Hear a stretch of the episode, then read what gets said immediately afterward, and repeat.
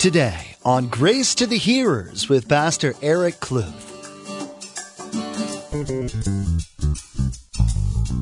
Paul is saying, you know what? Present yourselves a living sacrifice. Jesus said, if you love me, keep my commandments. God wants us to obey his ways. We are obedient unto God no matter what he asks us to do. Is that your heart? No matter what God has called you to do, are you going to be obedient? Are you going to be like Barak that says, No, I'm only going to go if you go? No matter who you are, what your skills or resources are, God is calling you to something. And as a believer, you can't ignore it. As Pastor Eric tells us today, it's easy to get caught up in self doubt, but God knows what He can do with each of us. He can clear away the fear and doubt so you can start serving Him. Let's join Pastor Eric in the book of Judges, chapter 4, verse 11, with his continuing study entitled, Why Do We Worship? And if you are professing Jesus Christ to be your Lord and Savior, you're saying, I am crucifying my desires of the flesh because I want the Spirit of God. You're crucifying this. This is a huge statement. All those who are of Christ have crucified the flesh. Have you crucified your flesh? Crucified means kill, destroy, not hang on to not put it on on Friday night when you're going out with the fellas, out to the bar. Not going out at night because you want to go do your own thing. That's not crucifying your flesh. That's walking in the flesh. And we are told if we are in Christ, we have crucified our flesh. That is a big deal. If you belong to Jesus, you should not be walking in the ways of the flesh. If you are walking in the ways of the flesh, Paul says that those who practice such things, he said, what, you guys, will not inherit the kingdom of God. If that doesn't wake us up tonight, I don't know what does. If that doesn't wake you up, that if you're walking in the flesh, and we read that list of walking in the flesh, Paul says it in Galatians, you will not inherit the kingdom of God. Heavy, but praiseworthy. Why do I say that?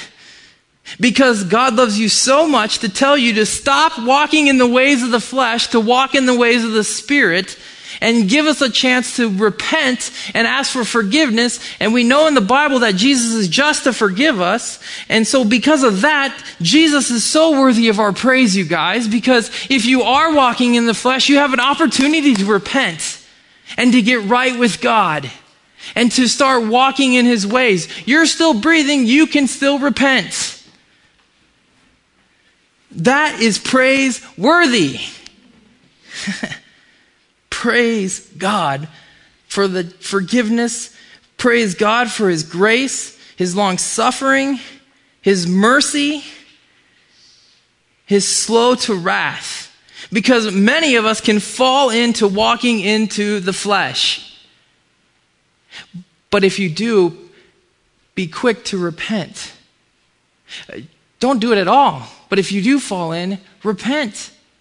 Ask for forgiveness. Ask the Holy Spirit to help you, to fill you up. I want to walk in those ways, Lord. I want to walk in your ways. And I believe that He will help you. Walk in the Spirit even when accountability is not around. The Israelites didn't do it. Ehud was living, then he died, and then they went crazy and went off on their own way. So many of us can do that too when accountability is not around.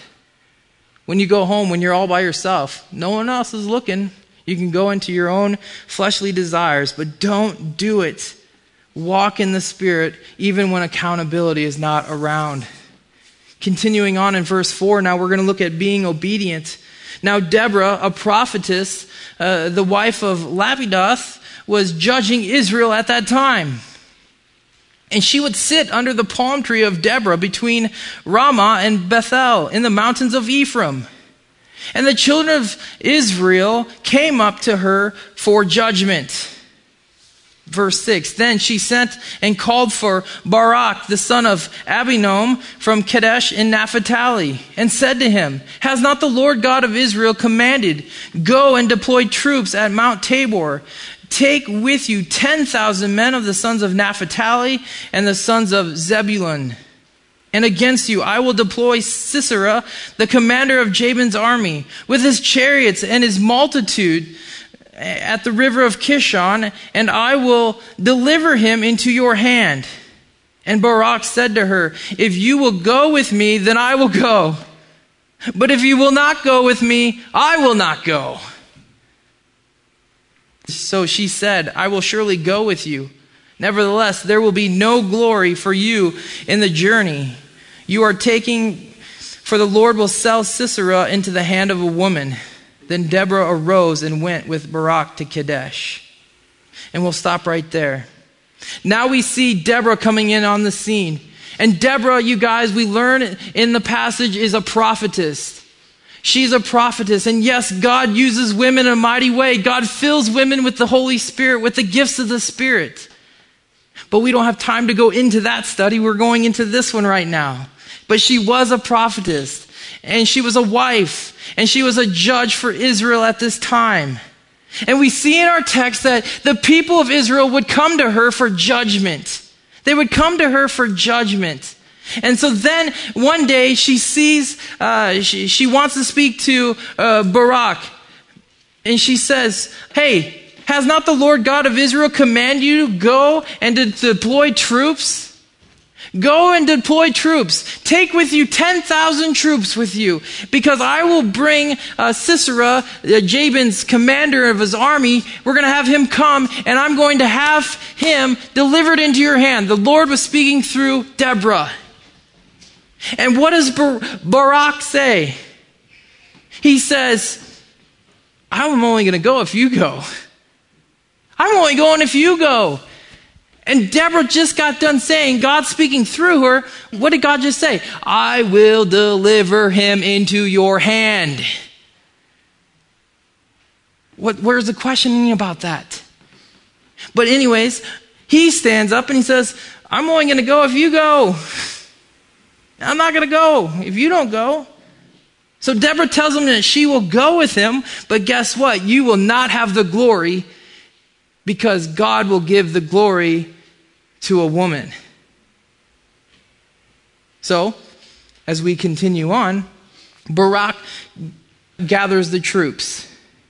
And in verse 11, he says, uh, it says, Now Heber the Kenite of the children of Hobab, the father in law of Moses, had separated himself from the Kenites and pitched his tent near the terebinth tree at Zanim, which is beside Kadesh. And they reported to Sisera uh, that Barak, the son of Abinoam, had gone up to the Mount Tabor.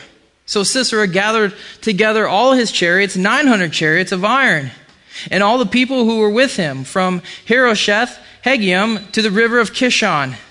Verse 14 Then Deborah said to Barak, Up! For this is the day in which the Lord has delivered Sisera into your hand. Has not the Lord gone out before you? So Barak went down from Mount Tabor with 10,000 men following him. And the Lord routed Sisera and all his chariots and all his army with the edge of the sword before Barak, with Sisera lightened from his chariot and fled away on foot. Verse 16. But Barak pursued the chariots and the army as far as Harosheth, Hagoyim, and all the army of Sisera fell by the edge of the sword. Not a man was left. Now we're going to pause right there. I know, right at the tip of the, the, the story, right? But I want to look at Barak's, his decision making of not rising up and going when the Lord had told him without hesitation. See, Barak had doubts, didn't he? And because of this hesitation, going back to it, God would use somebody else to give the glory of delivering Sisera to. He would give the, the glory of defeating this great general to somebody else. And the thing that we need to remember, you guys, is that God is on a mission, a mission to save lives. And God uses us to save lives. He uses us to share the gospel. Jesus saves lives, but he uses us to share the gospel so people can be saved. God uses us to accomplish his mission. But like Barak, we often doubt the calling of God. We doubt the calling that God has placed on us. Why do we doubt? Have you guys ever wondered that?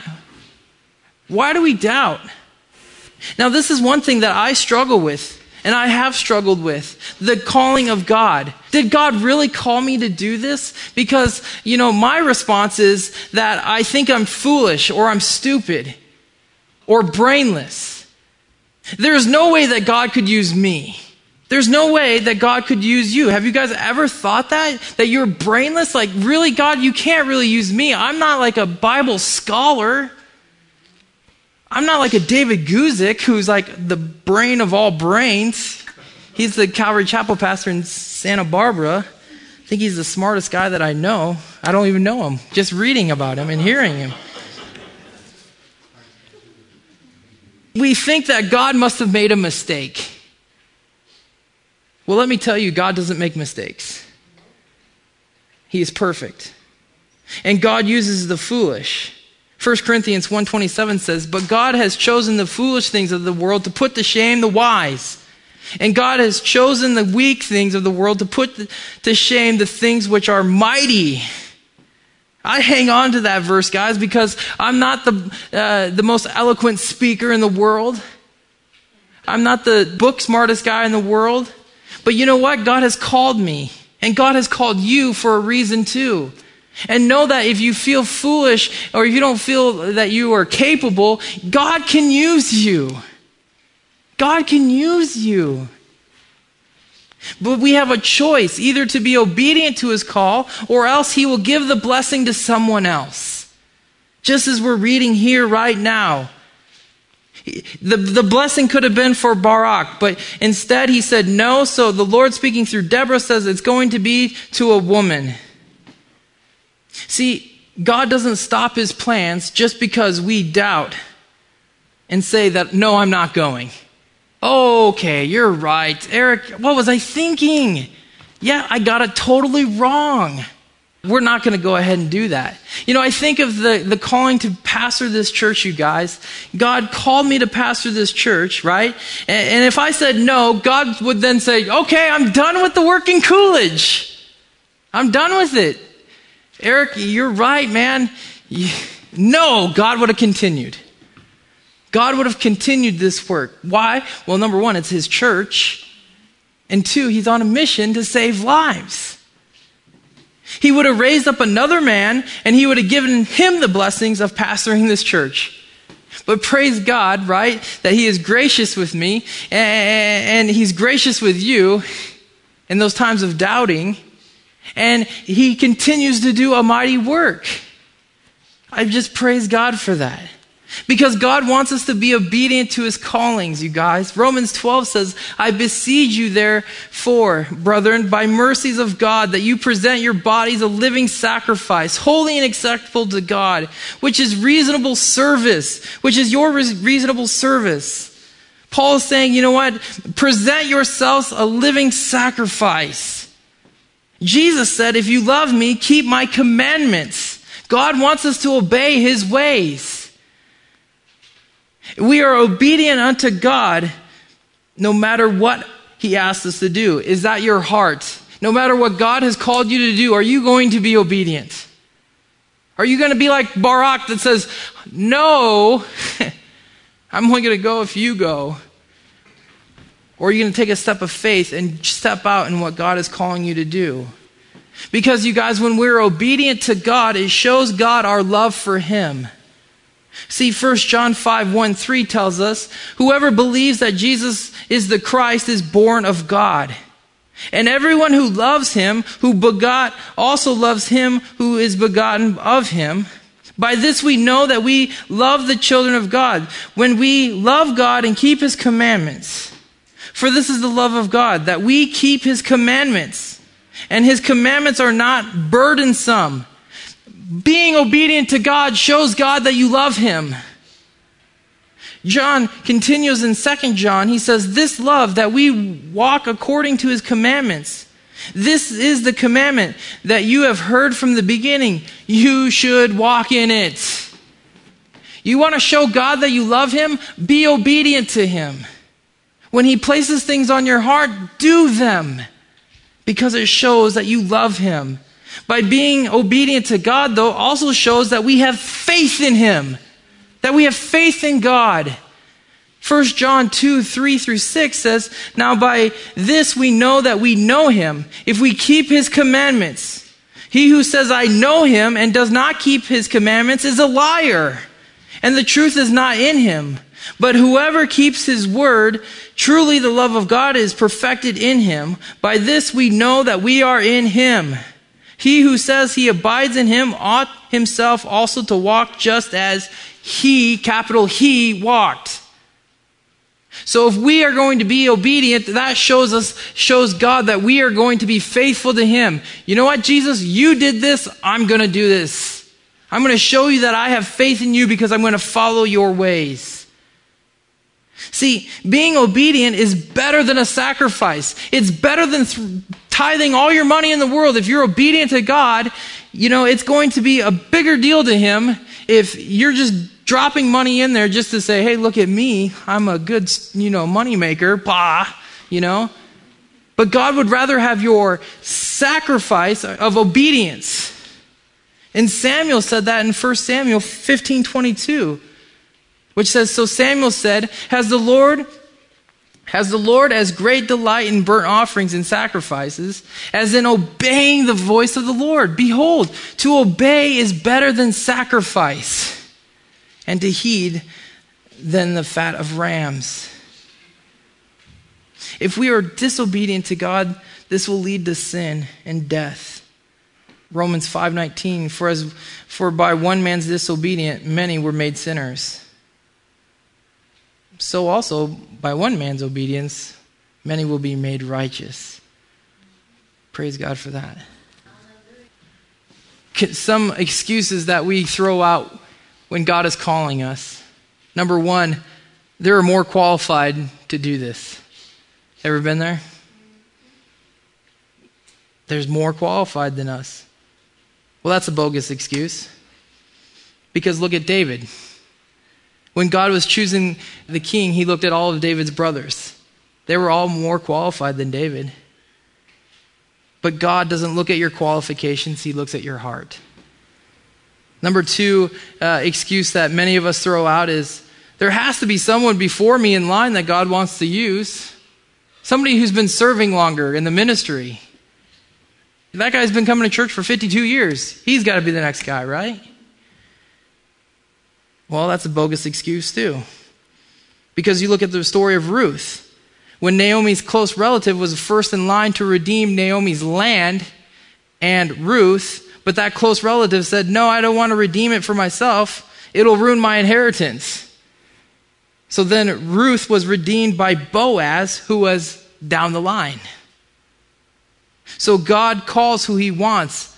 It's not according to man's order. Number three excuse that we throw out is, You're not ready. I think we've all probably said this one. I'm not ready. Well, that's a bogus excuse. Because look at Moses. How many times did Moses say, I'm not ready, I can't do this, uh, I, I can't speak well? He had all the excuses in the world. But see, the thing is that is wonderful is that God knows when you are ready.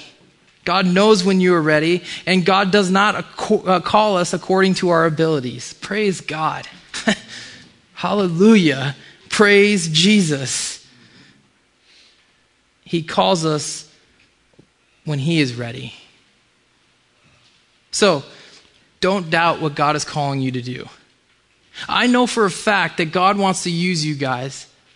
He wants to use you for His kingdom, He wants to use you for His mission. But are you following through with that calling? What is that small stirring in your heart? Is there a seed in your heart that you want to do for the kingdom of God? But you're saying, I'm afraid I can't do this. What is it? I know that we have something. God has, if you are a child of God, He has programmed you so you can go out and share the good news. What is it? tap into your passion for Christ and start serving for Him. Out of the chairs and start serving. We need to obey Him. As Paul Harvey says, the rest of the story, right? Verse 17. However, Sisera had fled away on foot to the tent of Jael, the wife of Heber the Kenite.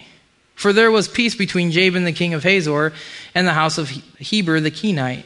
And Jael went out to meet Sisera and said to him, Turn aside, my lord, turn aside to me.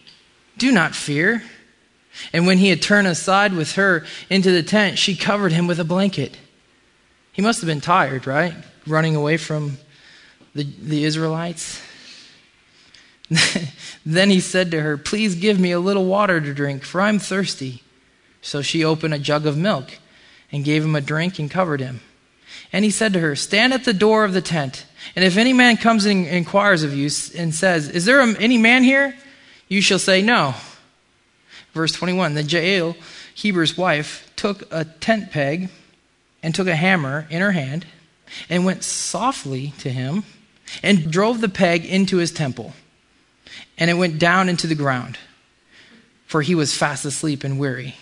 So he died. I would think so. And then Barak pursued Sisera. Jael came out to meet him and said to him, Come, I will show you the man who you seek. And when he went into her tent, there lay Sisera dead with a peg in his temple. And so on that day, God subdued Jabin, king of Canaan, in the presence of the children of Israel, and the hand of the children of Israel grew stronger and stronger against Jabin, king of Canaan, until they destroyed Jabin, king of Canaan. Here is remarkable because you guys probably thought it was Deborah, right? That was going to be delivered to, or God would deliver the Israelites into the hand of Deborah, right? But it was Jael and Jael, you guys, it was known for her, it was common during this time for the woman to be driving the tent stakes in the ground. So she had practice in this. Okay? So she takes the tent peg and drives it in that dude's temple. All the way, okay, you're like this, all the way into the ground. That lady must have been buff, man. she probably was like ripped out to drive that thing in the ground. I have a hard time with a tent stake like that, like this round. Man, God delivered Sisera into the woman's hand. I bet a Barak, when he saw that, when he saw Sisera with a tent peg in his head, he was probably like, man, that is awesome. I wish I did that. But it could have been him if he would have been obedient. So, what is the conclusion, you guys? The conclusion is walk in the Spirit be obedient, right? Jesus has paid the penalty for our flesh, take away our sinful ways on the cross. And if you believe that Jesus has done this for you, then walk in his spirit. Don't go back to the ways of the flesh. Be obedient to him. And remember, we are bond servants of Christ. What is a bond servant? A slave who was purchased. And guess what? You were purchased by the blood of Jesus Christ. So we need to walk in his ways and obey him always. You've been listening to Grace to the Hearers, the radio ministry of Pastor Eric Kluth of Calvary Chapel Coolidge in Coolidge, Arizona. CD copies of today's study are available when you email us at info at gracetothehearers.com. That's info at gracetothehearers.com. Today's message, as originally presented at Calvary Chapel Coolidge, can be downloaded from our website at gracetothehearers.com. If you can't get to your computer to download or place your order, you can always call us at 520-723-7047. We'll be happy to help you. Again, that number is 520-723-7047. We're so blessed by the technology that we have these days. Most of us have numerous versions of the Bible now with mobile technology we have the Bible right on our phones and tablets. Grace to the Hearers is available in podcast format. Simply log on to gracetothehearers.com and follow the links to subscribe to the Grace to the Hearers podcast. or simply search for Grace to the Hearers in the iTunes Store. Again, our web address is www.gracetothehearers.com. Finally, we'd like to ask that you prayerfully consider helping us continue to expand the radio ministry of Grace to the Hearers.